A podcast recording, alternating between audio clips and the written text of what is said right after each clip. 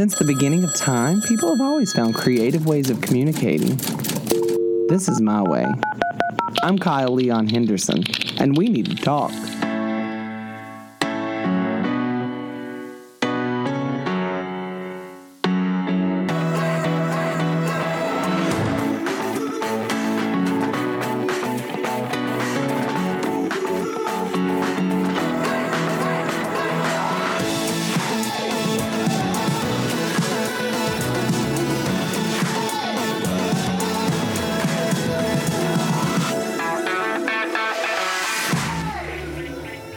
Hello, and welcome to the second episode of 2020 of Not For Nothing. Almost forgot the name of my show. I hope your 2020 is going well so far. I know mine is, because today I've got a very special guest, as all of them pretty much are, because they're all my friends. But for the first time in the 4-year history of the show is Billy Alexander. Hi. So, you and I met in college. First day of Dr. Doss's history of Civil War? Was it history of Civil War? No, it was historians. No, I wasn't in her historian's craft. You keep saying it's historian's craft. I was in Dr. Davis's historian's craft. Yeah, it was. That was the gimme class. Uh-huh. If you didn't do Dr. Davis's historian's craft, you didn't. You had to work for it. I did not. Because I took that the next semester. You're right.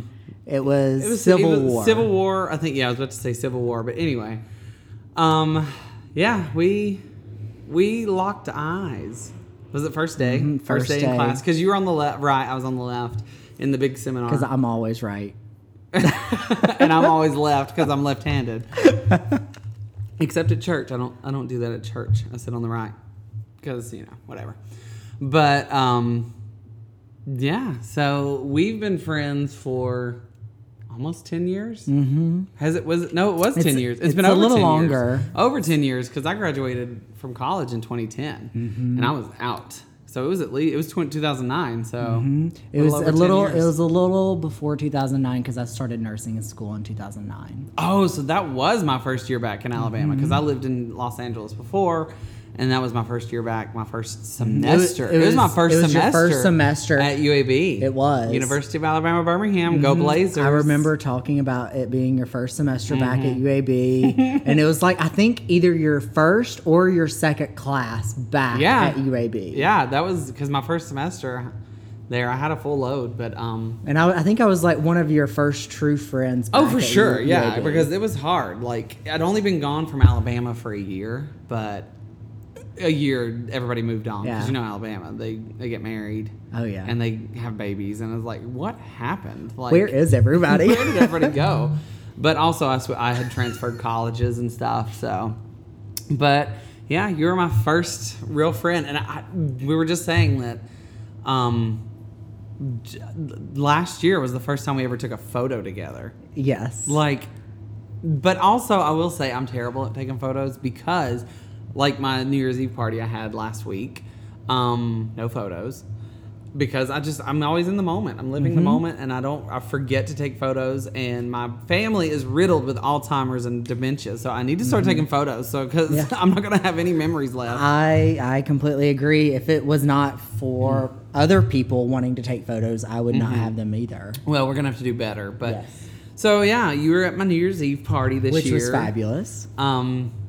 Do you have any New Year's resolutions that you've been working out? I would say to be more active and... Like physically active? Well, like not necessarily physically active. Be more active in the sense of be more who I want to be and see where I can go with myself. Mm-hmm. That's a big one, though. Like, it is, because I've never done that for me.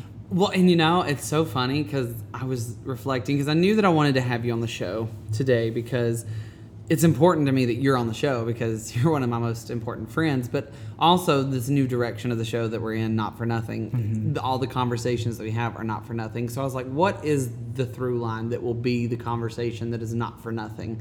And I think I just found it fully, because I'd already started ruminating on it from the drive down, because... You live an hour or so from me, because mm-hmm. I live up near Dodger Stadium, and you live at the most beautiful beach in all of California. Hermosa Beach. Exactly. And it translates to pretty. Does it really? Yeah. I didn't know that. But you saying that, being who you want to be, that's been a journey for me for a long time. Like, I would say about 26 was when I really just kind of let go, 26, 27, let go of the pressures of how I wanted to act and just be as flamboyant or as happy or as perky or as whatever as I wanted to be, because I was always told growing up, be less of you because you're too much for people. And I internalized that until the point where you get to your late 20s and you don't really know really who you are truly. And so around 26, 27, I found that. But then still to this day, I'm still kind of working out what my artistic expression of the person of me on the inside is. And so it's really interesting to find out in this moment that that's like articulated exactly what you're going through. Exactly. Because we just sat at lunch. We didn't talk about any of this. No. So. Like moving here last year, I kind of didn't know exactly what I wanted to do. I knew I was going to be a travel nurse, but...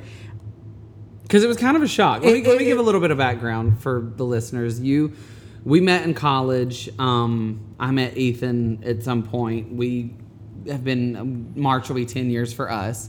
We moved to New York for 5 years. Then we moved here. And then in the interim, I think when I was in New York was your first stint. We were in history classes together. You then transitioned to nursing school at UAB. That's right. The whole incestuous gay community of Alabama and family. My cousin Josh is best friends with James, who became best friends with you in nursing school, and now Josh and I are very close here in LA. While I was in New York, you started travel nursing, and you went to San Francisco for how long was it? 6 months. So James and I went to San Francisco as travel nurses for 4 months together, and we were out there. And then because of our relationships back home in Alabama, we both had boyfriends at that point, and we came back home. It was just very hard on our relationships at that point. Yeah, you both have had a really not to at all speak for anybody's journey, especially who's not here, but it's been an interesting journey. It's been a very interesting tough journey. And that's all I'll say about his, I mean, it's been a very interesting journey for whoever's not here. I mean, speaking for my own journey with my relationship, it's been a very interesting journey, and it's been a rough road for our relationship to get where we are. We are in a very good relationship, and we are now married. Yeah. We got married last year. Very lovely ceremony, and I love him. Which I didn't come to. It was a very long journey for you. Well, and that was we didn't have any money. We were dirt poor then. I could have come. If you got married this year, I could have been there. But that being said, you went back to Alabama, and then I moved here, and then you came here last year on another travel nursing stint. I came here last year on another nursing travel assignment after doing research nursing in Alabama. I came here to make more money for us after the wedding, and then that travel assignment ended abruptly, so I had to find another job. So see, I didn't realize that was. Yeah. I knew that you had. Yeah, I knew what the end result was, but I took a permanent assignment here in LA, and can we say what that job is? Yeah, I work for the AIDS Foundation here, and in West Hollywood, kind of like the mecca of it all. So it's something here in our community that I feel is very rewarding for me, and so. Not only that, you're using your master's degree. I'm finally using my master's degree that I worked very hard for, and I feel like I'm actually at a point now that I can actually do something that is rewarding for myself and that can push me forward to be a better me. Yeah. And that's something beautiful. That I've actually always wanted to do is be a better me. Tell me more about that. Like, I don't... leaning into my Barbara Walters. Say more. Well, I have never been able... In Alabama, I feel like you're always so constrained by political standards and religious standards and everything to not be everything you want to be in, I guess, a gay perspective, I guess. And out here, it's always to be whoever you want to be and be your most... Speaking of which... We were walking down the street just now, and everybody's been making fun of me because I bought overalls on my trip to Alabama, and I'm wearing my overalls today. And this cute hipster kid who's carrying his skateboard yelled to me as we passed by, "I like your overalls." I'm like, thank you so much. Would you say that louder for the bitches in the back? He did. I will say he did. So yes, here you can be anything you want to be. Even in overalls. And it can be spoiling. You're just jealous because I'm wearing them well. But anyway.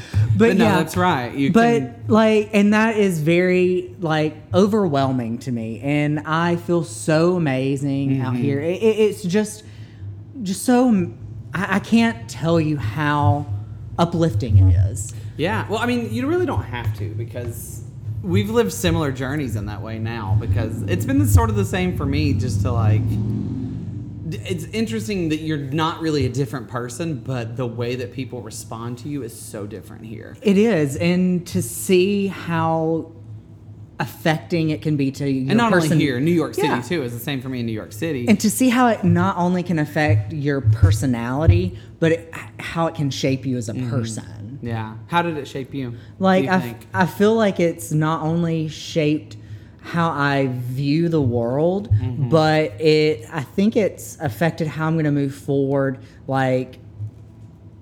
hopefully shaping others. Well, how did you view the world before versus now? I feel like I used to view it a little bit more negatively, and I feel like I view it a little more positively now. I feel that. Yeah. In Alabama, I see that in you. I see that there is a change like that. Yeah, in Alabama, I always kind of felt like it was always a more negative outlook, and it was more, no, it's not going to happen. It's never going to be that way. Yeah. We're never going to have change. But out here, no, we're going to get it going. It's going to happen. It's eventually we're going to get it going. We're going to Are you talking about the world as a whole? Yeah, we're gonna get environmental change. We're gonna get Trump out. It's gonna happen. Fair, I mean, that I think that's very much something, like you just said, getting Trump out.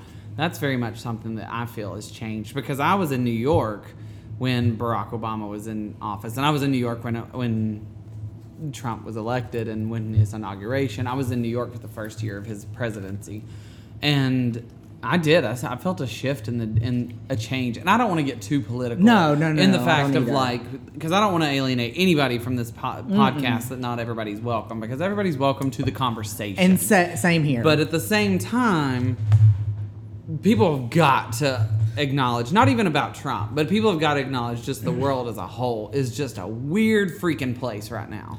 And I am by no means... Whether you like Trump or not, you got to admit that this world has gotten crazy. And by no means, I'm a major left-hand person. I'm more... are you, though? Because you and I are very much moderate in some ways. I'm more of a moderate. We were Hillary people. Yeah, I'm more of a moderate. People hated Hillary, but, she was moderate. Yeah, I'm more of a moderate. I'm not a, left Bernie. Yeah. I'm a moderate...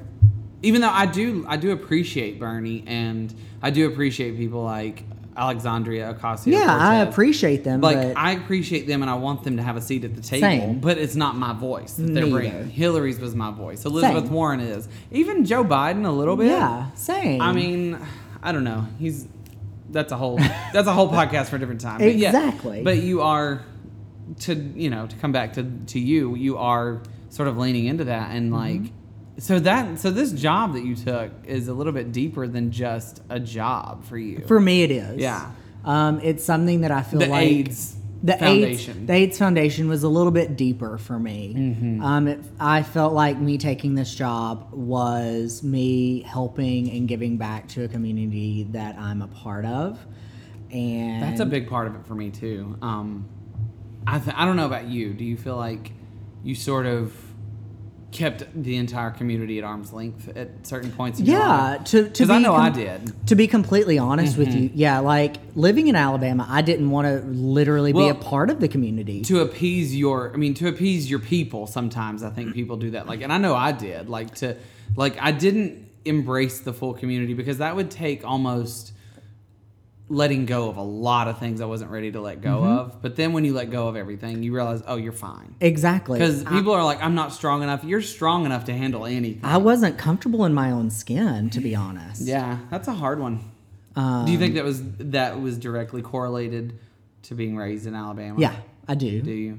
I really do believe that. I feel like if I would have been raised out here, I would have been completely fine. Well, and I'll say this, and I really hope that there are people who can benefit from this listening right now, because when I was talking to a cousin of mine, and this cousin, I don't even want to reveal gender, but this cousin told me that people would ask them, how do you deal with Kyle? And I was like, what do you mean, how do you deal with Kyle? And they said, because you're gay. How do you deal with him? And they said, well, I love him. He's my cousin. So it's like there are pressures on, like, I didn't realize that people still gave a crap. I'm like, do you still give a crap that I'm gay or whatever? You know, and apparently they do. Apparently it's not only enough for them to believe that I'm gonna, that I'm damaged goods. They are of the opinion that I should be excommunicated from my family, from everything, because of religion, in a sense. And, you know, and I won't say maybe not religion. Maybe it is politics. Maybe it is something. But why are you so mean? Right. If it ain't about eternal salvation, why are you so mean? And the thing is I'm not going to down like my parents or the way I was raised. My family has been, I love my parents and like. I will say I did have a rough patch with my parents. But I want to say that conversation with my cousin, that is the mindset of a lot of people in Alabama. And that's what really is. That's what we had to grow up in. It is. It's what we had to grow up in. And as a 32-year-old man, I'm like, I don't care what you think of me. But as a 15-year-old or a 19-year-old or even a 23-year-old, it messes with your mind. Yeah. And like when you have to grow up, it messes with your self-worth. It does. And that's why teenagers are killing themselves every day. Right. And that should not happen in today's society. No, not at all. Like, if we can stop. And even if cis, white, gay men, the suicide rate is going down, maybe. I don't know. I don't know the statistics, but I would assume that we're in a society where people are kind of leaving them alone. But trans people, their suicide rates have never been higher. Right. And it's so, and there's a reason for that. Right. Because nobody's showing love or compassion. People are showing hate. So, you know, that's a little bit of the world we grew up in. And, but now you're here and you're doing a job of outreach. But do you feel like that's affected your other areas of your life too? I feel like it's affected, like, me being able to see friends and family more than I would want because I'm here alone. So I feel like it has affected those areas. Yeah. It's affected me in the way that I don't get to see the world as much as I would like because I'm in an office from 8 to 5. Right. Whereas when I was working at the bedside 3 days a week, I would get to travel a little bit more. What do you prefer? Because you're doing a lot of administrative stuff now. And you were with patients and seeing, like, you just never know who you're going to walk in on as a patient, treating patients. You know, it's a mixed bag either way you go. Yeah. But I like. To be honest with you, I like what I'm doing now because I get to affect healthcare in a different way. Yeah. Because I get to affect what's going to be happening to the patient. What do you mean? What needs to be affected by healthcare? Because healthcare has gotten out of hand, to be honest. Because healthcare in today's society is so. This is a topic for a different podcast. We're not going to go there right now. I can already tell that this is an episode to introduce the listeners to you, and we're going to give a little chaser's choice because we've got a little bit, because I know that I can already hear, especially like Sarah from the last episode, everybody knows her. I can already hear her in her brain listening to this episode screaming, but I wanted to know more about X. So I wanted to know more about, and we're just kind of jumping around. We're going to reel it in because we are only at 19 minutes, so we're good. Okay. We're going to reel it in a bit, but I do want to know a little bit of a top layer of healthcare. Well, so healthcare is like so expensive for everyone right now. Like, people just can't afford it. Like, right.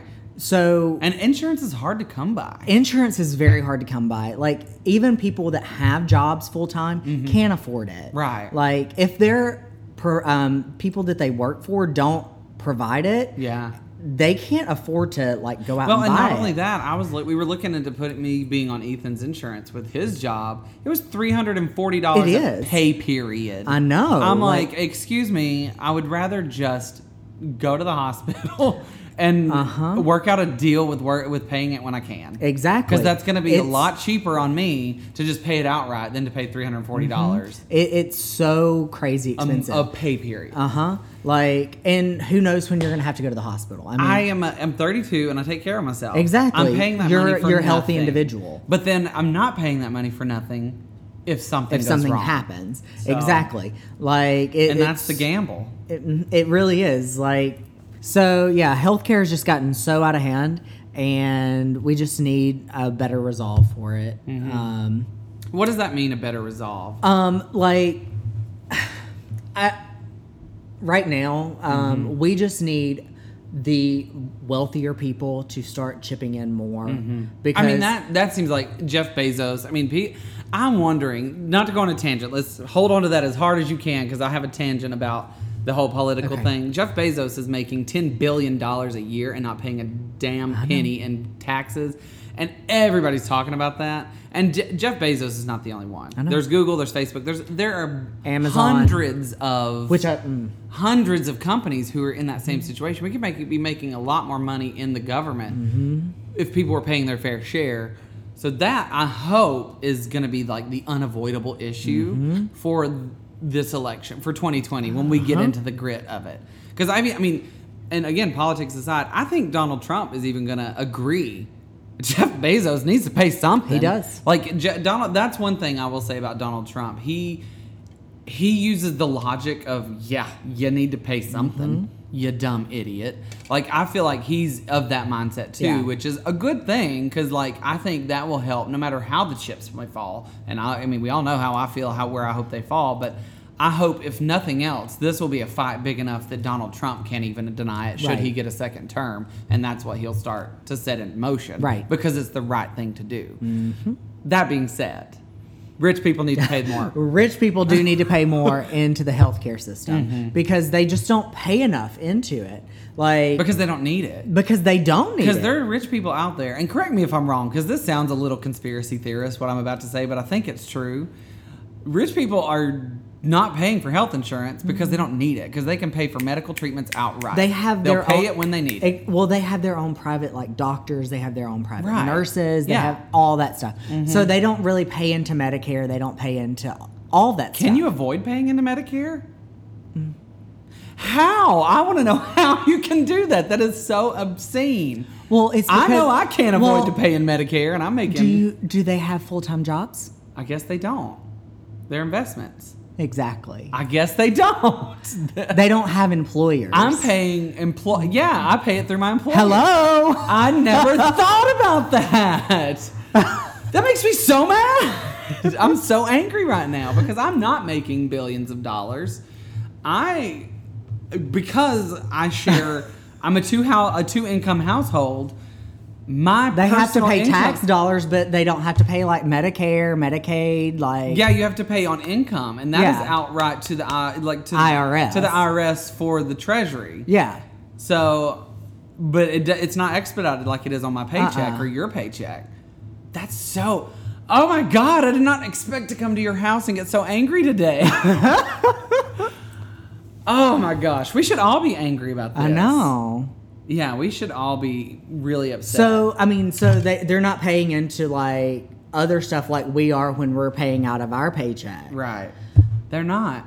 Huh. That makes me mad. Because they don't get their checks written out like we do to, like... They get dividends from investments. They're sitting on boards of boards of... Companies. What is it? The board of directors. Trustees or whatever. Trustees of companies or... So they're just getting their dividends. Exactly. They're getting a lump sum check and then paying and then reporting it to the IRS. Some of them aren't even doing that. Some of them are just like outright millionaires, and they don't even do that. Well, and you know, if you have certain bank accounts or certain investment accounts, you don't pay taxes on them until you collect on it. Exactly. Ugh. This is so annoying. So, and anyway, we're just little chumps down here at the bottom eating the bottom feeder diet. And I sound like a complete conspiracy theorist. I'm such okay. So anyway, so the rich people just need to pay more and whatever.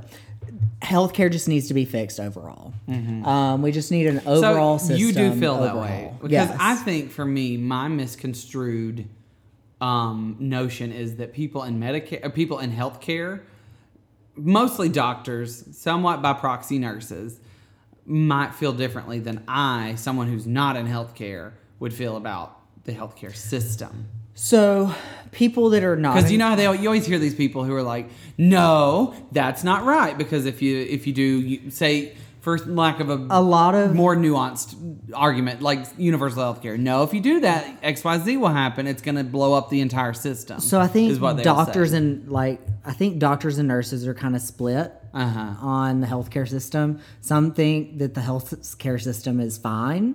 And some think it needs a complete overhaul. Like, why would they think it's fine, though? Because they are fine with the healthcare system making a crap ton of money.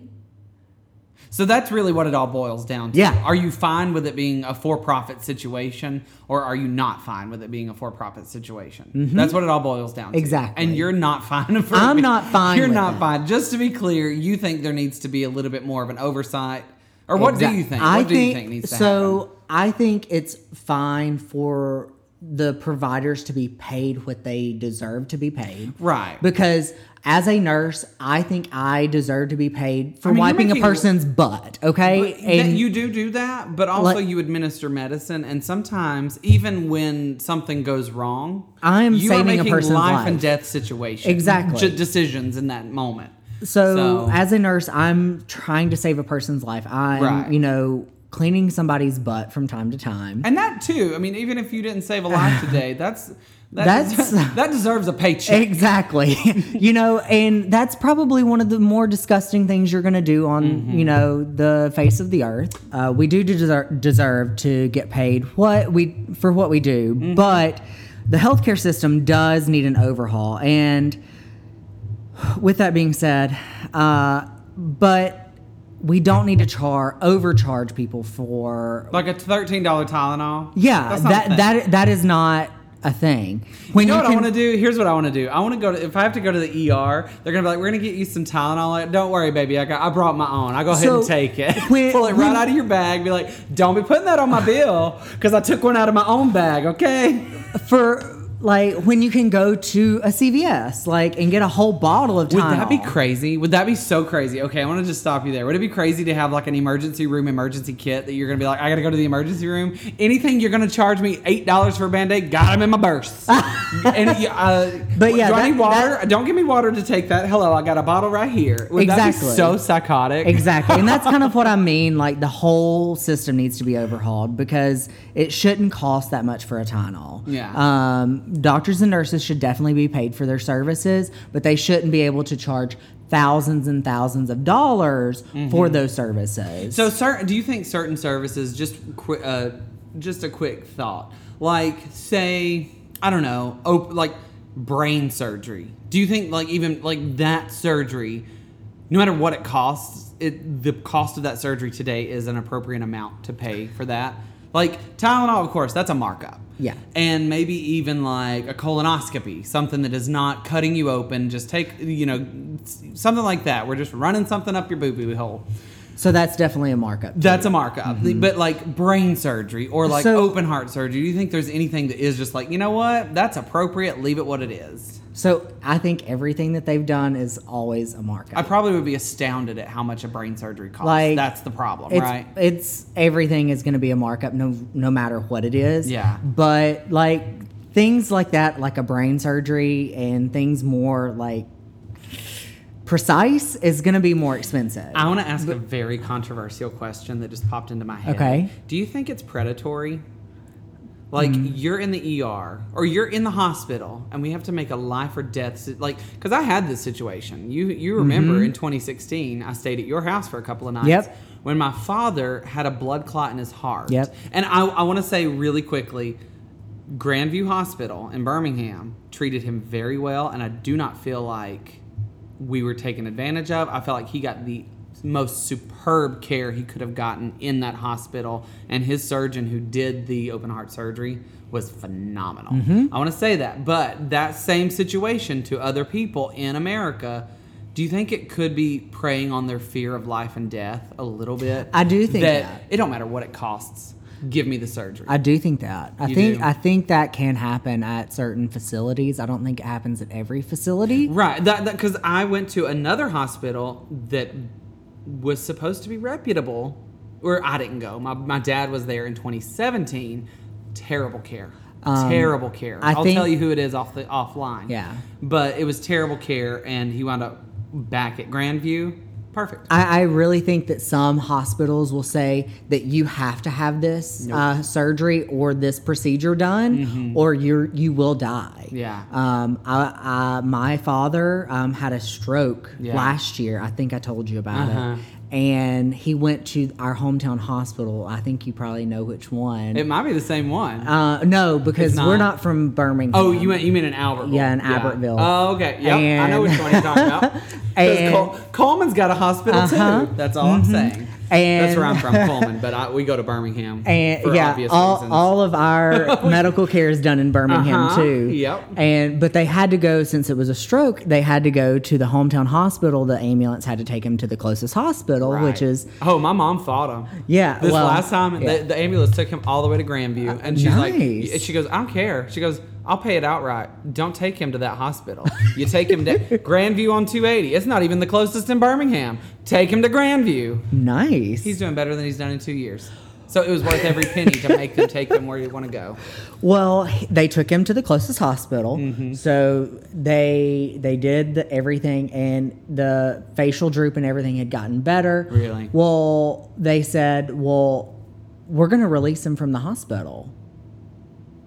I mean, just because his droop's gone, don't mean he's ready to go home. Exactly. Well, that's a little rinky-dink hospital, right? In Albertville, and they need the bed. Exactly, and they need the bed. And then, of course, my mom took him to UAB, and problems were actually much worse. Yeah, than it said. So exactly. Why, what is it like? What was the problem that was worse? If you don't mind going into it? He actually had a clot, and it was like, and so he would have went home to die. Yeah, pretty much. He had I think it was a 60% blockage, but it was in a place where they couldn't retrieve it and everything, so they had to just treat him with blood thinners. Yeah. But anyway, which is its own problem in itself. So anyway, that being said, I do think that hospitals don't always treat, and they also do the life and death thing. Well, that hospital that we went to, that I, again, won't say, because I can't say enough bad things about this hospital, and I will, person to person, individually, talk about this experience that I had with them till the day I'm dead, because my dad had a UTI, and they kept trying to send, because, old people, older patients, they become... They have a little bit of psychosis when they're at UTIs.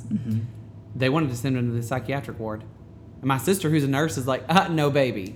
You're not sending him to the psychiatric ward. He's got a UTI. They will not take care of his UTI in the psychiatric ward. But he was a hospitalist. And, that's supposed to be the person you trust to help you make the most conscientious decisions about your care. And, I will never trust that hospital again. My mother's gynecologist was there. Not anymore. He died. Probably because he went and worked at that hospital. I'm just kidding. I won't cut that out. Yes! Gynecologist. But anyway, so the care is not always standard. Yeah. Well, that's fascinating. So, okay, I'm going to take a break. Okay. But I want to talk about this more on another day, because that's fascinating. I'm riveted by this. we don't, because we are friends before you were a nurse, so our friendship is, we don't really talk a whole lot about this stuff. No. Even though we're both, or I'm endlessly fascinated by it. Yes. We usually wind up talking about RuPaul's Drag Race or something. RuPaul's Drag Race. Start your engines. But anyway, yeah, there's going to be a whole episode of this. Yes. To come. So, but for now, stay tuned. We're going to take a break, and when we come back, we're going to talk a little bit more casual. Totes casual.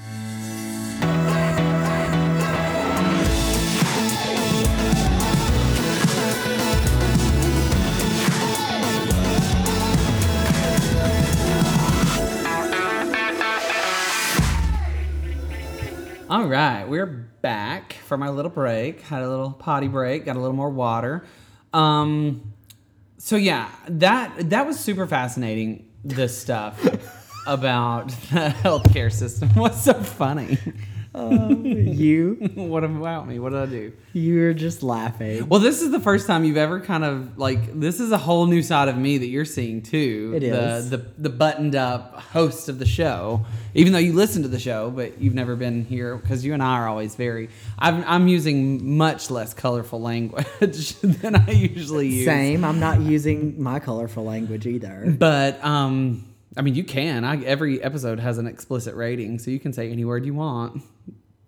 I just don't, because my mother does not like some of the words that get the explicit rating. So I try to respect her and not say those words. Okay. But yeah. I'll see you next Tuesday though. Sometimes at work when I was in college, whenever somebody would be like a real nasty wasty person to me, I would just smile and say, "See you next time." A lot of people are probably like, "What? I don't get it." It's use the initials of each word I just said. Write it down on a piece of paper, and that's all. But I don't use that word in real life.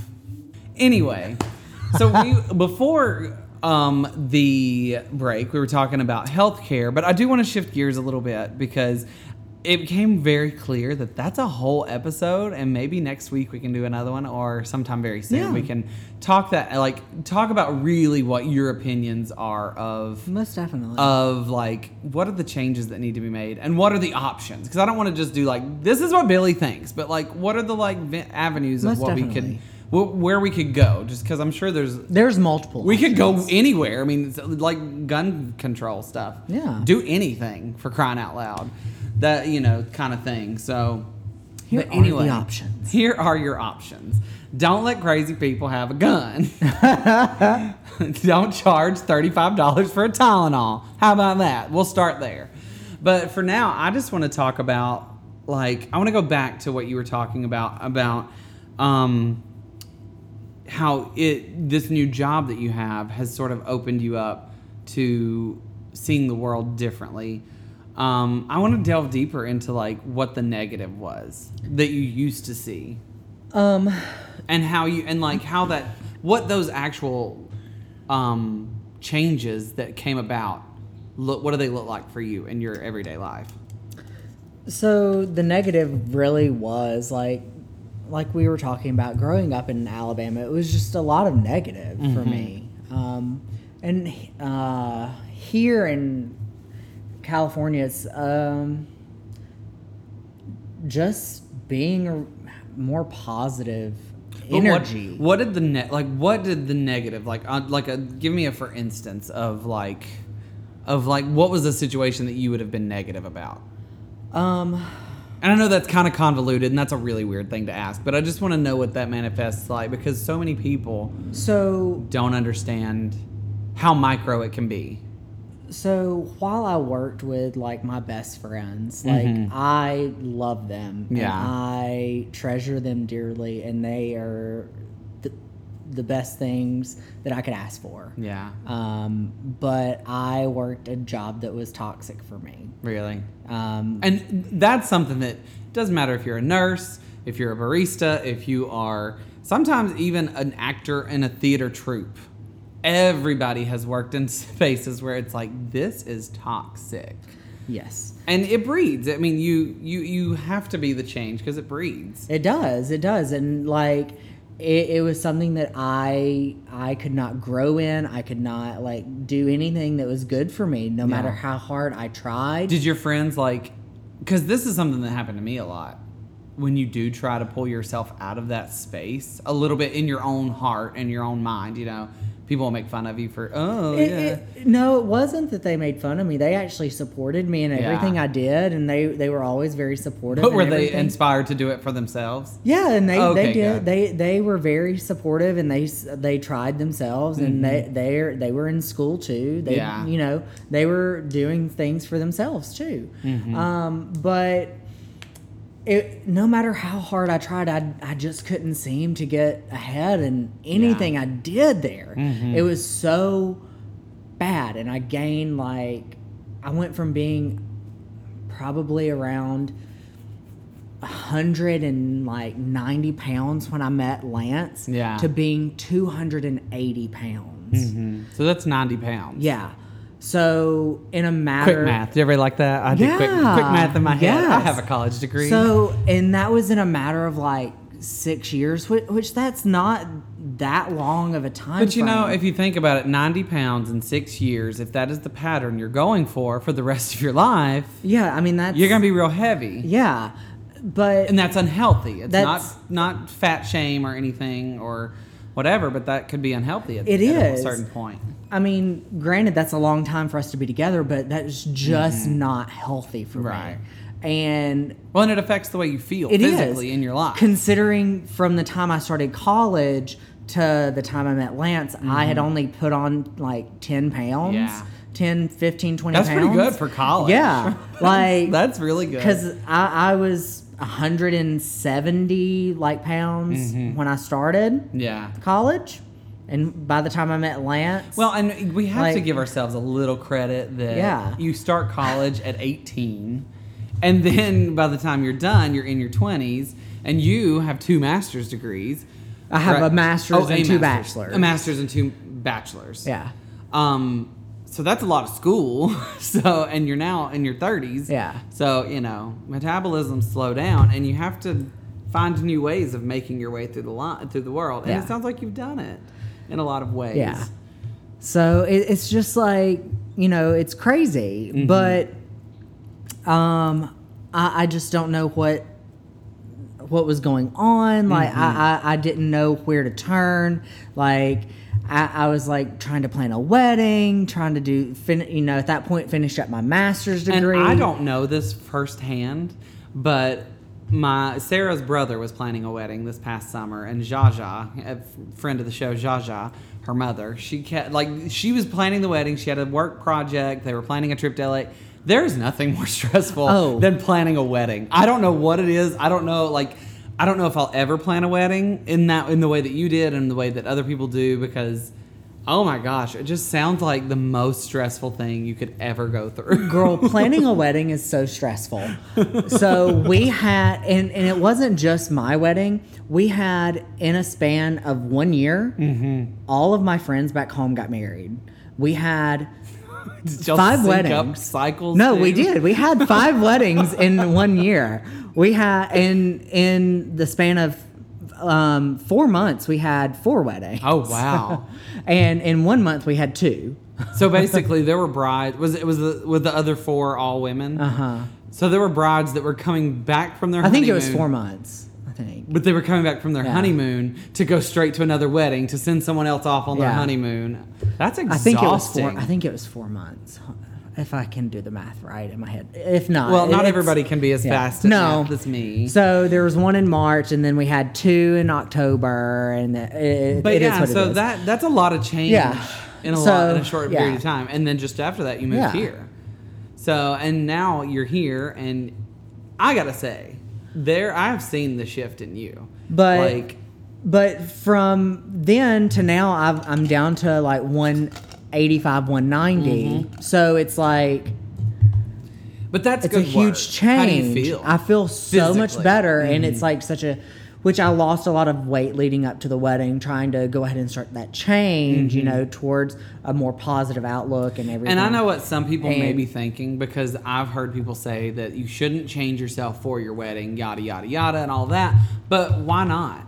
Why not have something that breeds that is the catalyst for a positive change in your life? If a wedding photo is what you're doing it for, but you can maintain it beyond that, why is it a bad thing? And that was my original outlook, was trying to change myself towards the wedding. Yeah. And then, but moving out here, it has made me even more so. And going back towards my original comment, I want to be a better me. And I'll tell you, I want to know, this is another question I want to ask you, because I woke up one day and realized, oh, I'm a West Coast kid now.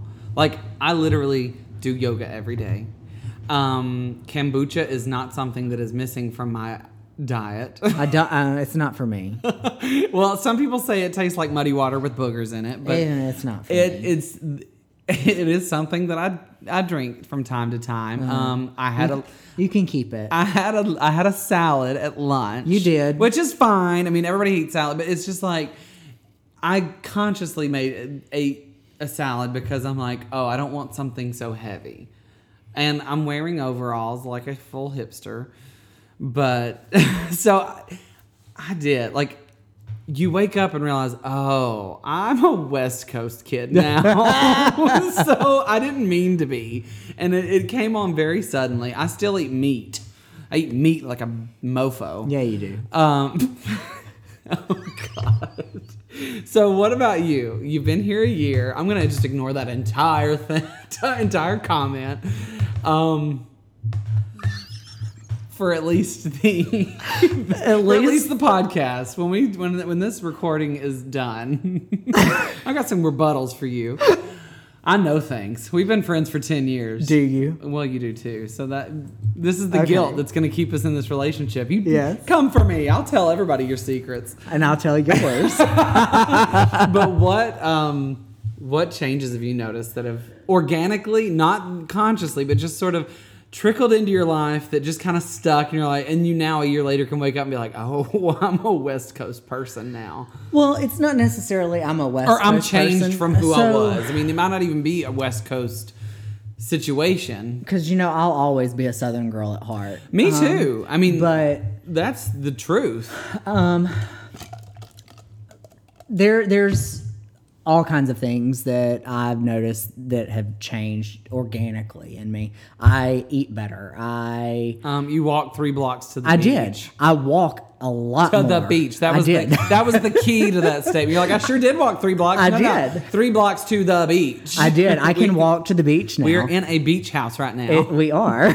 So. Jealous much? You should be.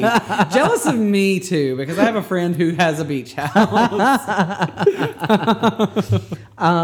But yeah, it's just so much. I can't even tell you in words what all have changed because it's just a feeling almost for me. I mean, I hesitate to. Well, I don't hesitate to use the word spiritual because I am a spiritual person, but it is spiritual. Like when you have joy, like it's in your space, just like joy deep down, and it's hard to tell people. You gotta just be happy with what you got, and things will start to get better. I can't. For me, I can't put it into a word because the feeling that I have from where I was to where I am now, it's just such a different feeling. I can't, there's not a word for me. Yeah. Because it's such a better feeling. I don't know the word for it. Yeah. I mean, I get that because that happened to me last year. Like, and if somebody out there has a word for it, tell me. Yeah, go ahead and put it on the Facebook page. We Not For Nothing on Facebook. Or Not For Nothing Pod on Twitter. Go ahead and tweet us. Subscribe. We need that word because, you know. I think there is, the dam is breaking though a lot. I mean, it has to. Yeah. Because people are miserable. People are so miserable right now, and a lot of people. Excuse me, the water is getting to me. A lot of people are miserable because, you know, I'll get the tweets or whatever. They're like, no, we're not miserable. Nobody's miserable. Well, some people are. Some people are, because I had a lady that I met the other day Like, people are allowing the political divide in this country to just make them so miserable all day, every day. And we're fighters. You and we are political activists that are in the street, but it's not making us bitter. And it's not, you know, we wake up and have good days. And if Joe Biden or Elizabeth Warren or... Did you hear that Marianne Williamson dropped out? No, I did not. She did. She took her happy crystals and went home. So praise be. Now let me, but yeah. So because I said if Marianne Williamson gets the nomination, she gets my vote because she's leading with love, girlfriend. But if you are somebody who loved Trump, I mean, I doubt there's a Trump lover listening to that. Well, actually, my cousin said she's going to listen, and she also said she loved Trump. But if there is someone listening who loves Trump and a Democrat gets it, you better find a way to be happy, because you're not. Because if you're looking for the outside world to bring you happiness, girl, we're all selfish. Everybody's looking for their own happy. Why do you think they're going to come for you first? I'll give you my happy, and then I'll go ahead and take care of my own. No, you got to take care of your own. You can't wait for the president or your neighbor or that lady at Starbucks to be nicer to you, you know, while you're both waiting in line for the coffee. So I love to see this journey that you've been on. Thank you. I'm so proud of you. Yeah. But also, you've done the hard work. Thanks. I have one bachelor's degree, and I am not where you are in life. It's okay. Career-wise. But also, I'm not a trained nurse, so why would I be where you are? It's okay. You'll get there. And I'm not going to get there. I'm not going to be a trained nurse. Well, the thing is I've loved seeing your journey, though. Really? Yes, I have. I've loved watching you grow as a performer and seeing your podcast grow. And Third time's a charm. And seeing where you have come, coming from New York to out here, from Alabama. And you were saying something that I was going to say before, where you just felt like nothing went right for you at a certain point in your life, and that's the way we were in New York. It felt like we were 10 minutes too late for the sweepstakes. Yeah. Every time we tried to make any kind of movement, we were having a great life in New York, but it's just like we were 10 minutes too late for this or 10 minutes too late for that, and we moved out here, and it just all changed. So you just gotta move. Like, stop doing what you're doing if it's not working, kind of thing. So, and you know, you got some stuff coming up the pike that might be, stop doing what you're doing if it ain't working. So. Exactly. But thank you. Yeah. I mean, and that was my theory. My philosophy is let it all be bonus. Live a joyful life and let the rest just be bonus, because like this performing stuff, I mean, if you're coming out here to be a performer, and you're hinging your entire life's happiness on the success of your performing, oof, you're going to be real disappointed, because there's a lot of performers out here. Like, I'm living a joyful life through the ebbs and flows. They say feast or famine. It is feast or famine when you're a performer. And it's like Constance Wu, she's a new it girl in town, you know. She's from Fresh Off the Boat. She's in Hustlers. She was in Crazy Rich Asians. Okay. She said she was a waitress at 30, and she said, I have to decide for myself, am I okay with this life when I'm 40 or when I'm 50, because I'm a performer? And she said, I was. And she hit it big. So maybe, you know, maybe that'll be me. Who knows? Or maybe I'll still be in a beach house doing a podcast in overalls when I'm 60. Who's to say? But I'm so excited that you came to my show today. I am too. And I can already tell that people are going to be eating this up and want more of you. So thanks. I'll be coming back. Nice. Thanks. So, yeah. Do you have any social media or anything that you want people to follow? Sure. They can follow me on Instagram. It is BLA35950. You put your old zip code in there? God. I know. You know where to find her now. Right? Actually, you don't. She's not there. I'm not in that zip code anymore. Yeah. So you do mostly Instagram. So I do Instagram mostly. Do you have any recommendations for people? Things that they would want to listen to, watch, read, eat, go see? No. If they're in Hermosa, they can come to the Hermosa Pier. Oh, yeah? In Tower 12. It's really fun. Tower 12, what's that? It's a bar down here in Hermosa. It's really fun. That's typically where I go. Okay. Yeah, I am. My only suggestion this week would probably be Queer Eye. I can't stop pimping Queer Eye out. Oh, so I love Queer Eye. It's one of the best shows on television. It is people just compassionately helping each other get to a better place in life. But that's my recommendation for the week. So that is our episode. I am going to say, if you are an avid listener to the show and you have not left a comment or a review on iTunes or any of the other podcast apps that you are listening to me on, please do, because once you give a 5-star review or whatever review, I want you to be honest. Actually, I don't want you to be honest. Give me a 5-star review, because when I get the more 5-star reviews you get, the more access people will have to the show and the more the conversations can continue. But yeah, leave a comment. If you leave me a comment, I'll read it on the show. And you can also follow me at Kyle L. Henderson on Twitter, at Kyle L. Henderson on Instagram, and as we established last week, at Kyle L. Henderson on Snapchat, though I do not use it. I'm going to start trying. I'm going to figure it out. But that is... Do you use Snapchat? Yes. Do you really? Yeah. Do you want people to follow you? Sure. It's the same as my Insta. BLA35950. And that's it. Until next time, let's go walk on the beach. Yeah.